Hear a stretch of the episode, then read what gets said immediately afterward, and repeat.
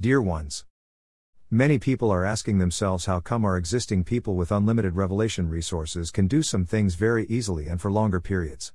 John, the disciple, has such visions and revelation when was on Patmos Island in captivity. Daniel has a lot of dreams while he was one of the most important men in the kingdom.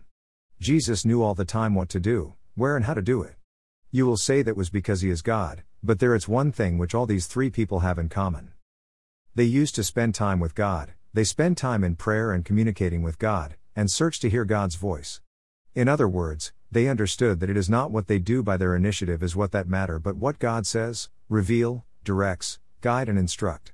They understood that to be humble and to present their intellect, emotions, will, and hearts to God to fill it with His wisdom and understanding, are God's conditions to receive His unlimited revelation, and unlimited power to build God's kingdom.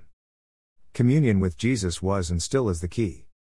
Remember is not about what you bring in front of God but is about what He is bringing in front of you, what He speaks, reveals, and shows, in your time spent together. If you want to learn how to hear God's voice every day, give me a call, write me an email saighdorina at gmail.com, or text me on WhatsApp 00491765777837. At the beginning of May, I will start another small group where you can learn how to hear God's voice every day.